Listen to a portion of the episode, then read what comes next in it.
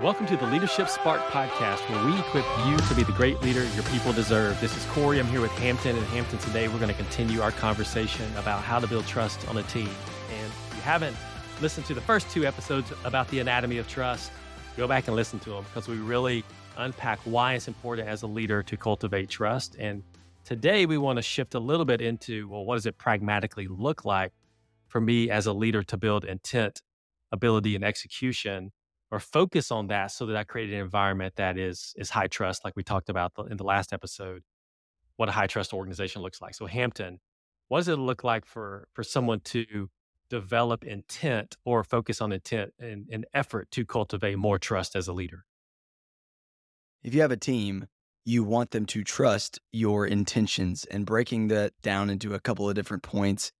Um, I'll name a few. So be authentic, shoot people straight, and admit when you're wrong. So I'll start with admitting mistakes, admitting when you're wrong.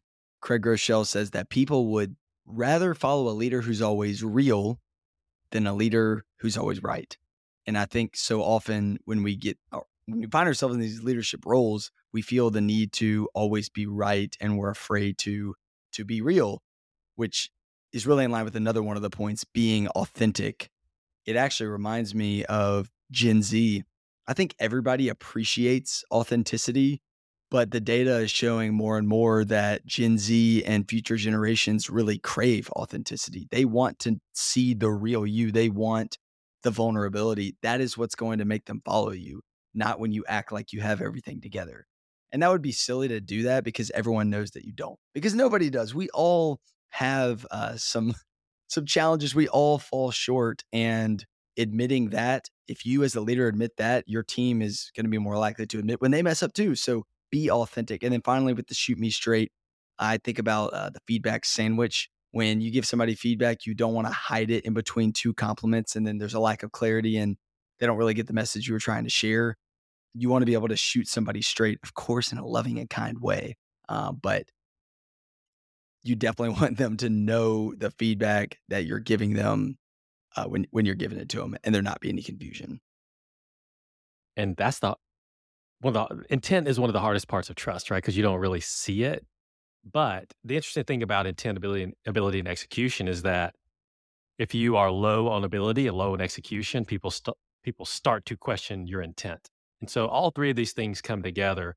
And so it's important also to build an environment, do the practical things Ham- Ham- that Hampton just said to to create an environment where people start to trust your intent more and more.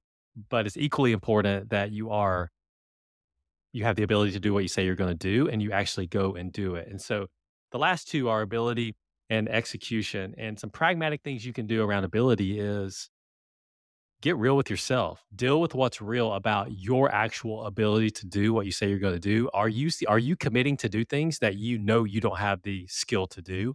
Or are you real with yourself on where you are today, where you want to go, and how you're going to get there? And then you commit to continuously improving and building your skills so that your ability increases. And as your ability increases, your your trust will increase with those around you. So you want to be able to deal with what's real and continuously improve.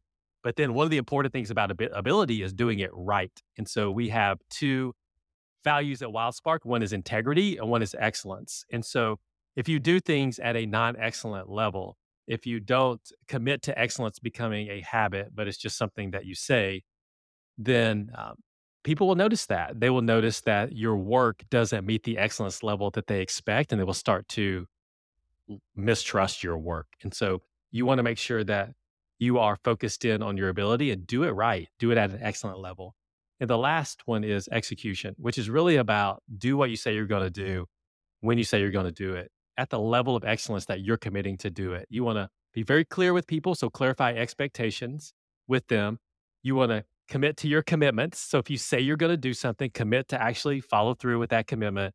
And you want to apply accountability to yourself so that you follow through. Hampton, I see so many leaders violate trust because they promise to do something and they don't do it.